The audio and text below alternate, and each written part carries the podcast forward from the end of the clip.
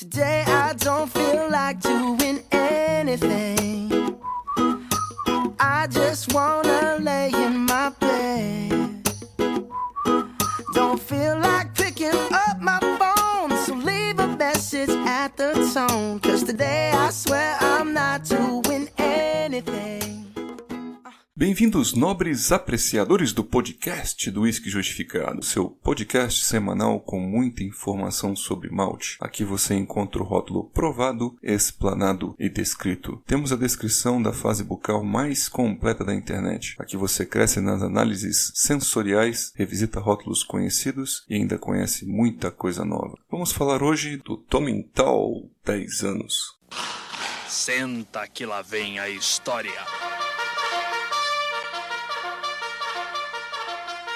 Na história da destilaria Tomintal, sua maior parte da produção sempre foi utilizada em blends, inclusive utilizados por grandes companhias, pois um terço da produção era exportado em spirit não maturado e compondo aí possíveis fórmulas secretas de vários blends vendidos em supermercados pelo mundo todo, tanto como blended malt quanto blended scotch. Sua fonte de água é descrita como peculiar e a destilaria teria sido construída em torno dela, assim como todas as destilarias da Escócia fazem esse tipo de marketing em cima da água, dizendo que é pela sua qualidade é que o whisky fica tão maravilhoso, a Tomintal não faz diferente. Está sendo citada aqui pois o nome dela seria da nascente de Balantruan, mesmo nome dado a algumas versões turfadas fabricadas pela destilaria. Desde que foi adquirida pela Angus Dundee no ano de 2000, já criou um perfil muito mais independente, buscando sua fatia neste mercado de single malts, sendo que em 2003 lançou sua versão 16 anos, uma das mais reconhecidas e bem pontuadas por Jim Murray na Bíblia do Whisky, levando nada menos do que 94 pontos e um destaque maravilhoso para sua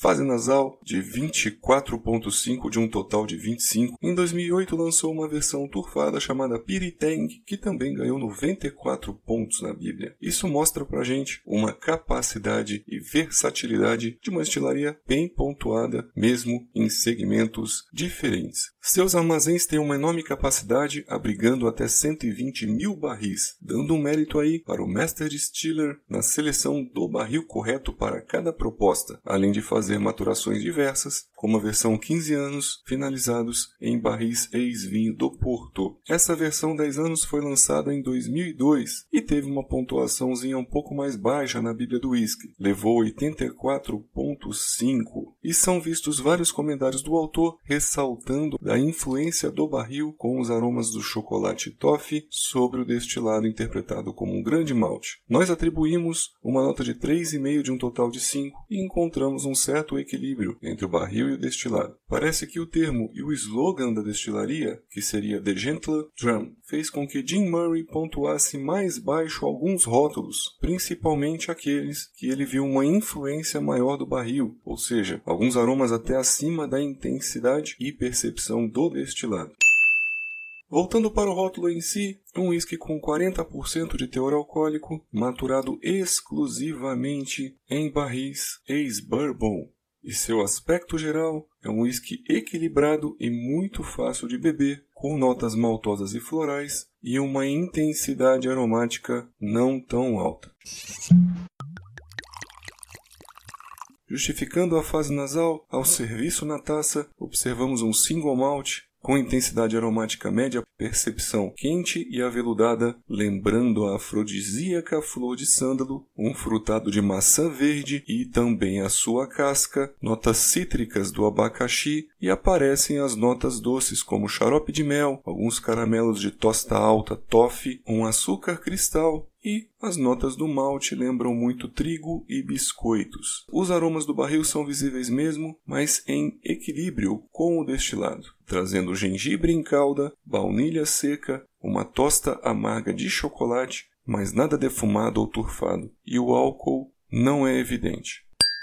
Slancher. Fase bucal mostra um whisky muito gentil, palatável, convidativo. Como dizem em inglês, mellow ou invitingly smooth, tem um corpo bem leve e oleosidade baixa. Correspondência à fase nasal dos sabores secos florais e maltados doces, além dos picantes da madeira. As notas amargas da tosta chocolate são bem aparentes, E o calor de boca e o toque apimentado são visíveis, mas sem percepção alcoólica. Ele finaliza com uma persistência gustativa alta, retrogosto floral seco e amadeirado e um residual de boca com aspecto cremoso e resinado, levemente amargo.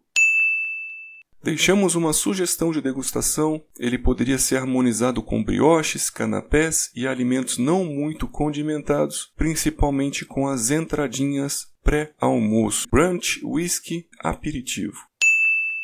Concluímos então que este rótulo da destilaria, dizendo que gostamos um pouco mais do Tomintal Tla, mesmo ele sendo um NAS, recebeu 4 estrelas e este daqui 3,5. Mas para quem deseja experimentar algo diferente, além de aumentar a bagagem de destilarias, poderia buscar o mais barato entre os dois, lembrando que este aqui vem com garrafa de 1 litro, aumentando a relação custo-benefício. E a gente ressalta mais uma vez que as notas mais baixas do autor da Bíblia levam em consideração uma fixação pelo termo ou slogan utilizado pela destilaria, que significa como se fosse um malte gentil ou um malte com baixa influência da madeira. Mas ele viu aqui um trabalho de barril muito intenso, apesar da intenção do Master Distiller ser de trazer as notas do destilado bem mais equilibradas ou até mesmo mais visíveis do que as notas da madeira madeira.